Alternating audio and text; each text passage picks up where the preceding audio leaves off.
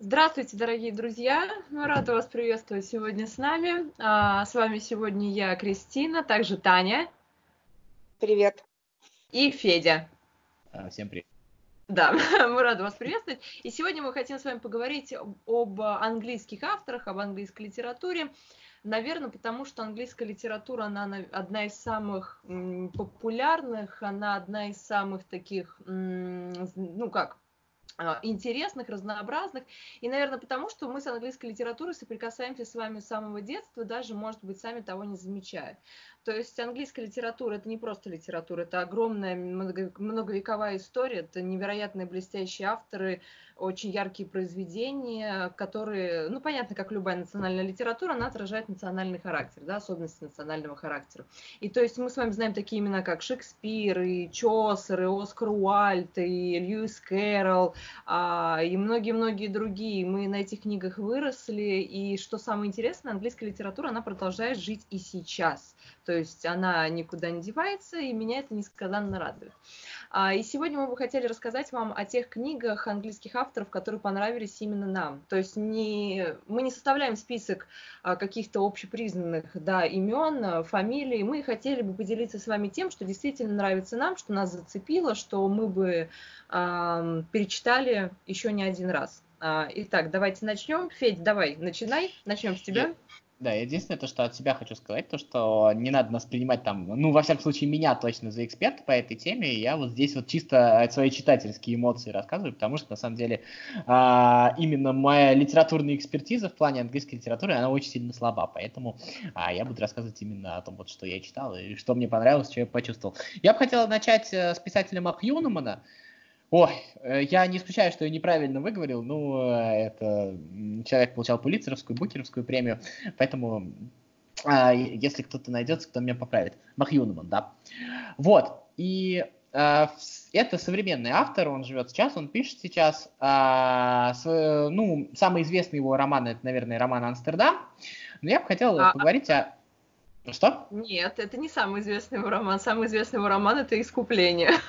Но это хорошо, но пусть будет искупление. В моем мире Амстердам самый известный роман. Хорошо. хорошо. А искупление это не то, который, по которому да, был. Да, да, да, да, да, да, да, это он. Ну, вот, вот, ну хорошо. В моем мире самый известный роман Амстердам. Ну, пускай будет так. Ну, я бы хотел э, поговорить о двух других книжках. Это первая книжка это Закон о детях. А, мне кажется, это достаточно ну, не то чтобы новое явление в литературе, но мне кажется, это новый опыт с, с точки зрения переживаний, потому что там повествование произ, э, происходит от лица судьи, которая должна принять решение. И там а, на одной чаше весов находится а, ребенок, а, которому нужно переливание крови, а его родители, в общем, они принадлежат к свидетелям Иеговы. И вроде бы кажется выбор однозначен, но там в книжке все не так однозначно. И вот э, э, в, в чем здесь ну и сразу расскажу про вторую книжку. Вторая книжка, которая, на самом деле, мне кажется, стоит о ней сказать, это книжка «Невыносимая любовь». И там тоже немножко необычная жизненная ситуация. Там есть э, семейная пара, пара, которая только начинает строить свою семью, у них все хорошо, потом случаются определенные события, и в одного из участников, ну точнее в мужчину из этой пары влюбляется другой мужчина. И он начинает его преследовать. И эта любовь становится прям параноидальной такой, он мешает им. А, все заканчивается тем, то, что он там захватывает жену а, этого главного героя в заложники. Ну и, в общем, вот сюжет а, строится вокруг всего этого. И мне кажется, вот а, сейчас, а, почему я заговорил именно об этом, здесь, мне кажется, вылазит ну, как бы, английская литература исторически так сложилось, она всегда одна из первых, несмотря на какую-то свою общую консервати... консерватизм, свой общий, она одна из первых всегда ставила какие-то сложные вопросы, о которых, э, о которых еще не говорили. И мне кажется, что вот, а, вот эти книжки Макьюнмана, а, которые написаны в очень классической, они очень классические по форме, они они с жанровой точки зрения очень выдержаны. То есть это вот классический европейский роман, но при всем при этом в этих книжках вот говорится о каких-то проблемах человеческих отношений, которые, э, которые актуальны для сегодняшнего дня. И мне кажется, что вот если мы э, говорим там об учебниках литературы, еще о что-то, тут, мне кажется, было бы очень сильно актуально э, почитать эти романы, в том числе и школьникам, с той точки зрения, что, ну, есть сейчас очень большой разговор о том, что современные учебники по литературе, к сожалению, не совсем актуальны, и детям не очень понятно, о чем их заставляют читать. Вот в случае с Макнюнумом тут э, соблюдены все классические каноны, все нормы. А я думаю, что самые заядлые любители литературы не придерутся, но при этом ставятся достаточно новые актуальные проблемы. Я все. Федя, спасибо. Просто я для меня это автор новый, но то, что ты сказал, мне как бы заинтересовал меня, и я с удовольствием открою для себя это имя, потому что ну, как бы для меня вот такие вещи то, что довольно цепляющие из твоего рассказа. Несколько а... я видела. Там, понимаешь, вот. там еще вот в той же невыносимой любви там проблема заключается в том, что там, а, вот у нас всегда говорят, что вот либо есть гомосексуализм, либо его нет, либо есть проблема пропаганды его, либо еще что-то такое. А тут а, штука заключается в том, что тут а, человек, который с ним сталкивается а, в свой адрес, так скажем, и от этого страдает его а, семья. И, и там, что мне нравится, там есть претензия не к, так скажем, не к самой проблеме, а именно ситуация вот этого необычного любовного треугольника, от которой страдают, по сути дела, все. Настолько mm-hmm. круто вывернуто, мне очень понравилось. Слушай, ну, э, я думаю, что он ценен не только этим, хотя, видимо, э, это такой как бы панчлайн, который зацепит очень многих.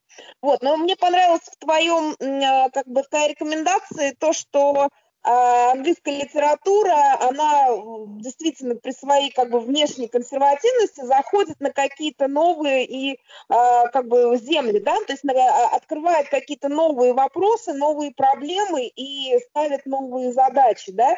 И я поймалась на мысли, что, наверное, ты, прав, потому что те два автора, про которых я хочу рассказать, они, собственно, тоже достаточно для своего времени были Э, новыми э, первооткрывателями. Я вообще говорю как бы о таких вообще хрестоматийных э, а, авторах, как Джейн Остин и Бранте Шарлотт. Uh-huh. Вот, потому что они обе в каком-то смысле вводят главную действующую героиню Потому что, как мне кажется, что в начале XIX века, там, ну или там в середине, там в конце, э, главная действующая героиня все-таки не была такой, э, как бы таким мейнстримом, каким она является сейчас.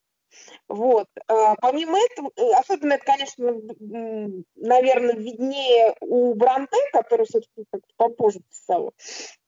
Вот. Но, тем не менее, вот эта э, тема а, так или иначе все равно какой-то зачатки женской эмансипации, какой-то как бы выбора женщины, да, вот э, как ей жить там, да, то есть вот это как бы ее реализация, пусть даже в, рам, пусть даже в рамках вот э, той реальности, в которой они присутствуют, да, то есть там, собственно, такая патриархальная Англия, и, в общем, никто из них не стал там революционером, суфражисткой, но, тем не менее, мне кажется, что это было, э, ну, какой-то такой предтечи того движения женского, которое, собственно, произошло потом. Как вы на это смотрите?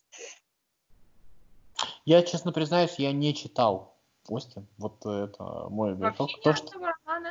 Нет вообще ни одного. Это вот мой грешок такой есть. Я все время ходил вокруг да около, и я могу прям предъявить свидетельство, то, что у меня во всех моих электронных библиотеках на книжных полках среди желаемого прочитать она стоит уже годами. Но вот как-то так вот получается, что а, я... Ну, ну тогда я, наверное, тебе э, дала не так э, рекомендацию, потому что знаешь, женская тема тебе, вероятно, не настолько интересна, но и а, она там на самом деле не, не является главной. Что в Остин а, в, целом мне больше всего нравится, это какой-то совершенно фантастический юмор, который не прописан в лоб. Там а, я это... Почему опять же, еще дополнительная рекомендация Костин, если вы изучаете английский язык, и вы можете читать ее в оригинале, потому что даже сейчас, спустя уже почти 200 лет после ее ну, как бы издания этих книг, а в английском она читается очень легко. Там есть совершенно немного каких-то устаревших выражений, а в целом это очень легкое, приятное чтение с хорошим языком. И помимо этого там действительно тонны очень такого тонкого юмора, который, э, ну, оценят все. И, собственно, экранизация вот этого сериала э, «Гордость и предубеждение» с Колином Фёртом, а она как раз очень э, хороша именно тем, что они сохранили вот этот вот дух э, Остин, именно вот такой вот э, юмористическое э, прочтение ее сохранили. Для меня это ценно. Да, Таня, я с тобой соглашусь на самом деле. Ну, у Остина у нее же очень много замечательных вещей. А, ну, я, кстати, очень часто слышу такие, знаешь, фразы, что Джейн, она чисто женский писатель, и что мужчине ее достаточно тяжело читать, но мне кажется, это вообще просто высшая глупость, если честно.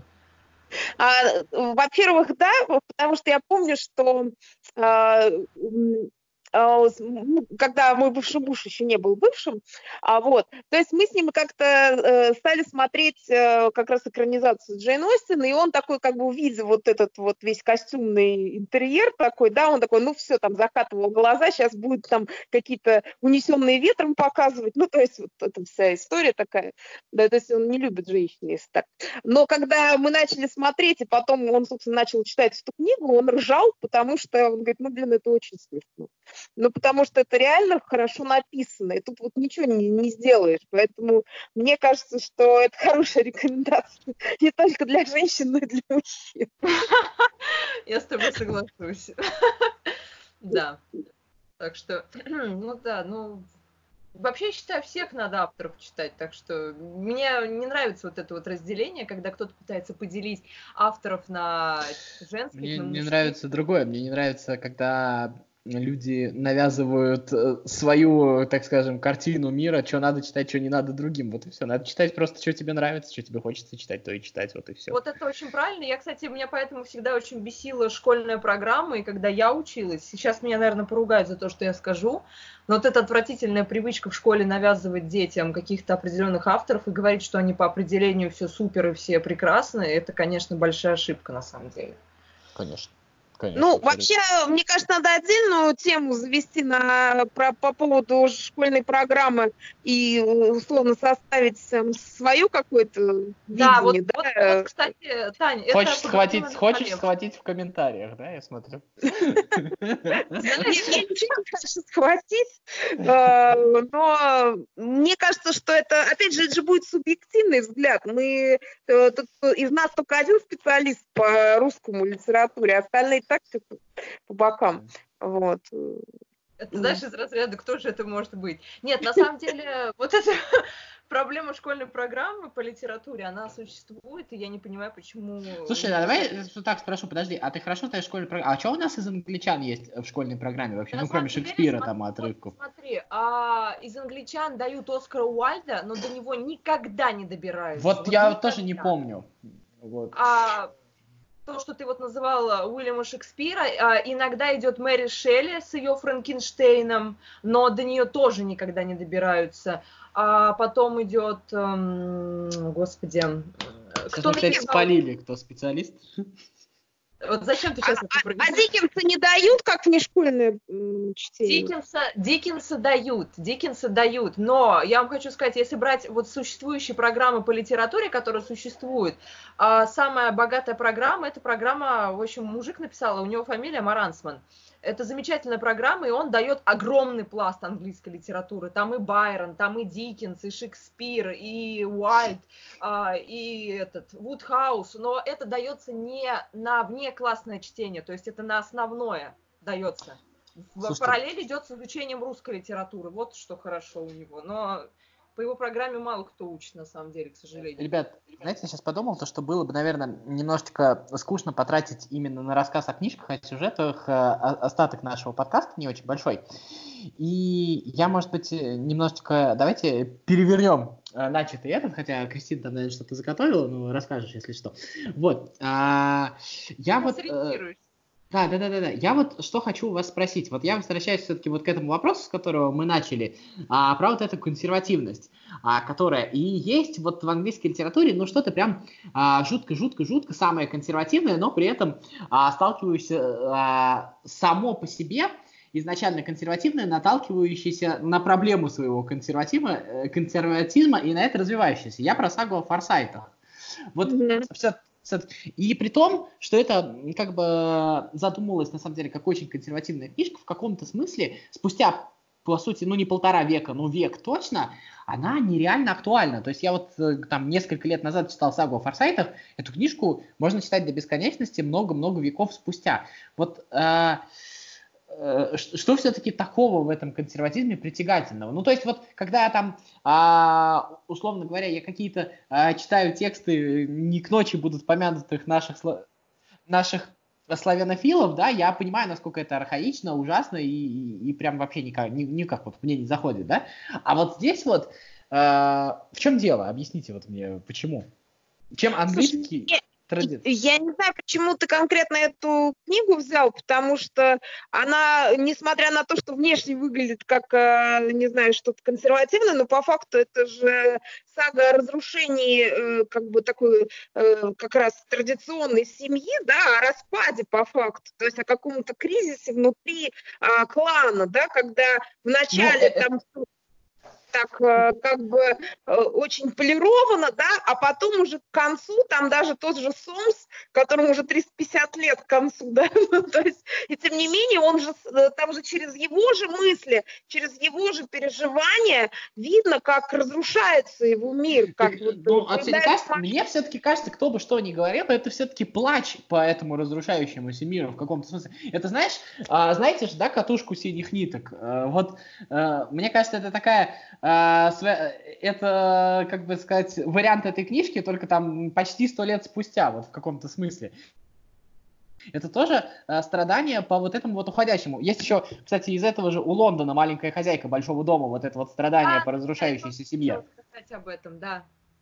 Вот. И, и мне кажется, что, а, несмотря на то, что потом по-всякому выкручивали, сейчас полно ты найдешь там критических статей, где написано, что сага о форсайтах, на самом деле это прогрессивная книжка, там еще что-то. Да нифига подобного. Вот э, мне кажется, там вот, вот, вот этот плач вот, это, вот этих вот английских традиций, которые сами о себе страдают, но получается то, что сколько лет прошло, а мы там э, даже в том же Гарри Поттере, о котором говорили вчера, видим э, вот это вот, э, вот, э, вот, какое-то наследство вот это вот. То есть оно умирает, но не умерло до, до сих пор. Слушай, ну мне кажется, что это вообще плач любого поколения о том, что ушло. То есть э, разве у нас нету этого вечного стона? Сначала «Ах, Россия, которую мы потеряли», потом «Ах, Советский Союз, которую мы потеряли». А, я, да. Понимаешь? Я, не я, знаю, я, вот, я плачу вот, оплакивать наше время, но, я наверное... Вот, я вот, прости, я вот про это и говорю. У нас, понимаешь, мы немножко иногда сами запутываемся о том, что мы потеряли, потому что мы, если посмотреть нашу вот литературу, то у нас все плачут о разном, у нас все потеряли разные. У нас там каждые 7 лет новая страна, поэтому каждый там своей плачет. В общем-то, совпадений достаточно мало в целом. Если даже посмотришь там все плачи по Советскому Союзу, они очень разнообразные, там у каждого свой. Вот. А в, вот мне кажется, что как раз английская литература, я вот чему веду, она этим и отличается. То, что у них а, плач-то как раз синхронный. Они а, все, а, как бы сказать, а, в общем-то, плачут по одному и тому же. И, в общем-то, этим плачем дают этому какую-то вторую жизнь и приспосабливаются снова. А, слушай, ну, может быть, это их такой модус операнди, а надо же понимать, что это островное государство, да, то есть и они по жизни такие немножко гомогенные и огороженные, да, то есть, может быть, это их особенность культуры, поэтому они гораздо менее, там, скажем, разнообразны внутри себя, в отличие от нас. Поэтому ну, смотрите, так. Ребята, в консерватизме есть э, основа. Что такое основа? Это же традиции, понимаете? Там в консерватизме главная ценность в чем? В сохранении традиций. А от традиций же очень сложно уйти. И, по сути, вот эти традиции, которые, допустим, а, какие-то новые мы приобретаем, да, там, в зависимости от ситуации и от времени, да, когда того требует время, а, и какие традиции, они всегда остаются. Ну, и как вот, по сути, от этого от всего оторваться? Ну, вообще никак. И поэтому и существует вот эта некоторая цикличность, что несмотря на всякую модернизацию и в литературе вот этот вот модернизм, постмодернизм, все равно мы возвращаемся к каким-то вечным вот этим вещам, традициям и так далее. Так что это объясняется очень легко. Ну, ну да. возможно, да. При этом, а, опять же, например, есть такие авторы, как тот же э, Стивен Фрай, который паразитирует на этих традициях и как бы вроде бы их с одной стороны даже обстебывает, но при этом он дальше этих рамок выйти не может. То ну, это, это, это, знаешь, это до Стивена Фрая еще сделали. А Джойс разве не то же самое, вот в каком-то смысле? Это тоже обстебывание этих традиций и не выход за их пределы. Ну, видимо, да. Вот. Э, он, конечно, не совсем английская литература, но все-таки. Ладно. Давайте еще одну тему у вас спрошу. Э, я вам Давай. потом дам, правда, сказать то, что вы хотите. Э, смотрите, а у вас тоже детектив ассоциируется с Англией? Ну вот у меня так получилось. У меня да.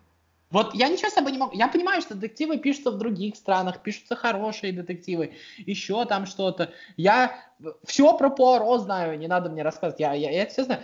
Но в, в, в чем вот... Э, почему детектив ассоциируется с Англией? Не знаю, у меня нет такой четкой ассоциации, потому что я знаю, что есть там какой-нибудь же призу или там еще какие-то там и французы, а уж э, у нас в России вообще очень много детективов. Ну просто. Ну так а... э, давай так же тоже преступление и наказание гораздо дальше прошло в плане детектива, чем все английские детективы там. Ну потому что опять же преступление и наказание это же не детектив ни фи, нифига, это чисто психологический роман, и он там куча своих особенностей. Он, и, психологическом, еще остросюжетный, да, Ну да, да, подожди, да, давайте, да, давайте вернемся к детективам. Вот а, мне кажется, вот моя версия, если позволите, она заключается в том, что детектив офигительно традиционный жанр. Он очень жесткий, он очень догматический, и англичанам вот с, с их вот правилами бесконечными, они очень легко вписались вот в эти вот догмы. Потому что когда детектив приходит в Россию, как бы вот нас в России не говорили про наш традиционализм, еще что-то, мы на самом деле всегда стремимся все сломать, все переделать, все, причем все, что э, там э, западники, что славянофилы, все хотят что-нибудь переделать. А, вот. А, а вот англичан, они вот со своими правилами, они очень четко попали в, это, вот, в этот жанр. И мне кажется, поэтому, кто бы там ни писал детективы, они все равно все будут казаться английскими. А, ну, я думаю, что это моя версия событий. Это еще связано с тем, что ты говоришь, вот, что это все такое а, как бы консервативное традиционное общество.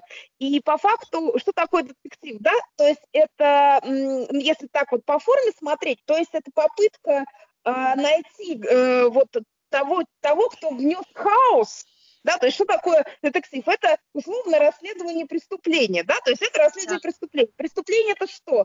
Это как бы когда в порядок вмешивается хаос. И а, как бы вот попытка этот хаос обуздать, то есть вернуть на место и вернуть э, как бы э, порядок, это по факту то, чем занимается детектив, да, то есть он расследует и он говорит в конце, то есть как Флоро собирает всех в одной комнате и рассказывает, вот у вас вот это, вот это, вот это было, и вот э, то-то случилось, да. И поэтому вот в, в таких декорациях, когда было все, в общем, достаточно хорошо и консервативно, и потом случилась какая-то беда, и потом обратно все вернули, а, это выглядит гораздо более органично, чем когда условно в какой-то России, где каждые 7 лет меняется все до, до основания, да, э, говорить о каком-то возвращении, там, я не знаю, к, к нормальной жизни нельзя, поэтому и детектив выглядит немножко так бледно. Вот это мое видение.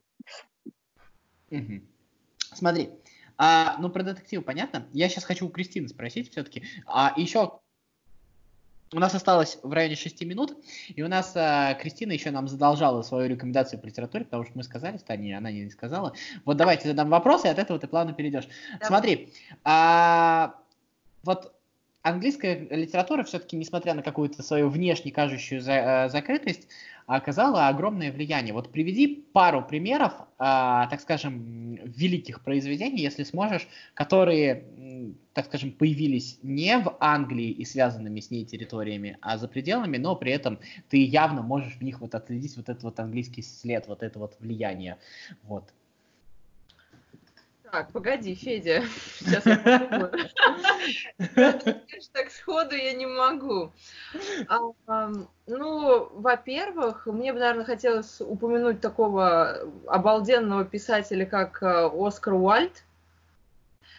а, потому что мы знаем его Дариана Грея, да, портрет Дариана Грея, и он его выпустил в 1890 году. Это был единственный роман Оскара Уальда.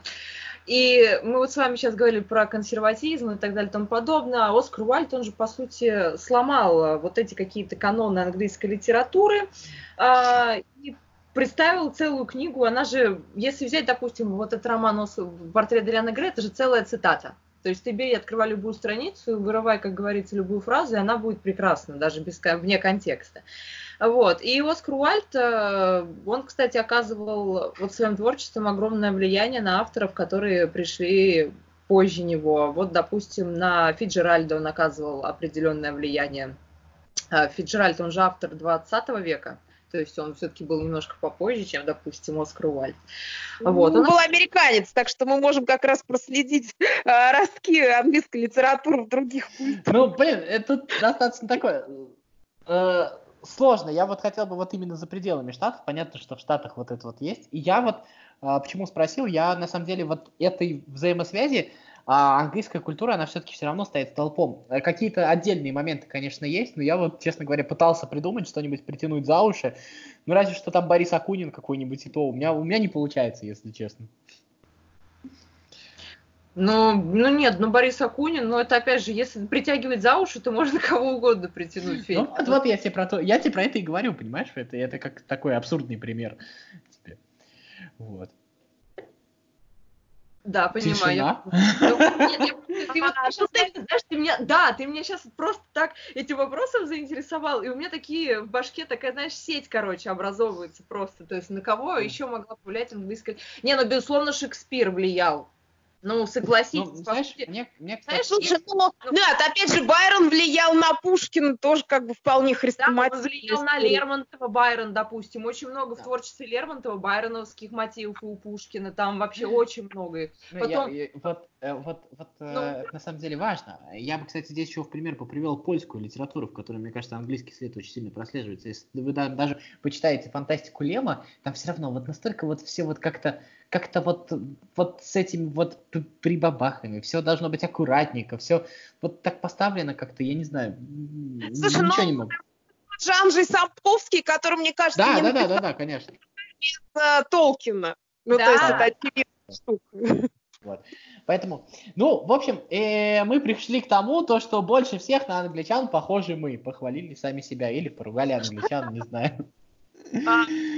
Ну, да, я думаю, что тоже как бы мы такие столпы, но тут мне кажется, тут даже не надо притворяться, что русская литература, она, мне кажется, ну, как бы такой едва ли не перевешивает вес английской, поэтому можно да. смело гордиться. А, а, Кристин, давай все-таки какую-нибудь такую рекомендацию, что-нибудь неочевидное. Ты имеешь в виду э, книги посоветовать? Да, да, да, к писателя какого-нибудь, еще что-нибудь. Ну, Может вообще быть, я, я наконец начну просвещаться. Да, мне, я не знаю, у меня сейчас такие... Ей бы хотелось, чтобы я начал просвещаться, слышите? Да, конечно. Не, ну вообще, мне почему-то сейчас на ум пришло книги о Дживсе и Вустере. Да, Пауса. Особенно Потому если что... вот в карантин, когда грустно, это, мне кажется, вообще отличное чтение.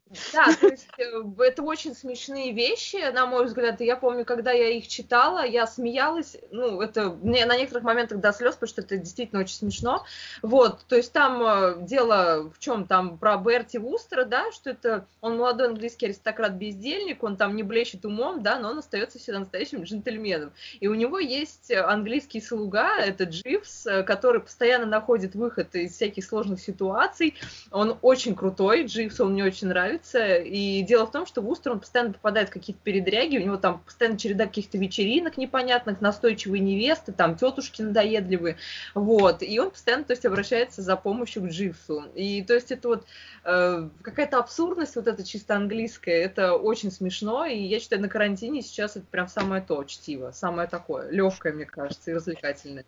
Вот а, о, смешно, о смешной английской литературе мы, к сожалению, очень мало успели поговорить. Тут и лодку с собаками можно было вспомнить. О, обожаю это произведение. Пришло на ум, что Дживс и Вустер это по факту такая парочка почти как тот же Шерлок Холмс и доктор Ватсон. То есть в том плане, что... в том контексте немножко, да. Да, да, да. То есть это тоже такая прям э, мощная пара, которая, ну, реально держит весь сюжет. Э, тоже, опять же, видишь, одно из другого вытекает. Я думаю, что тоже вот хаос не, не ну, как бы опирается на, на, на предшественников. Еще, еще, еще, еще раз скажите, что мне в поиске искать. Я просто не знаю, о чем вы говорите. А, цикл книг о Дживсе и Вустере. Вудхаус. Да, Вудхаус. И пока ты там ищешь поиски, я быстро еще верну своего любимого английского автора, его зовут Ивлин Во.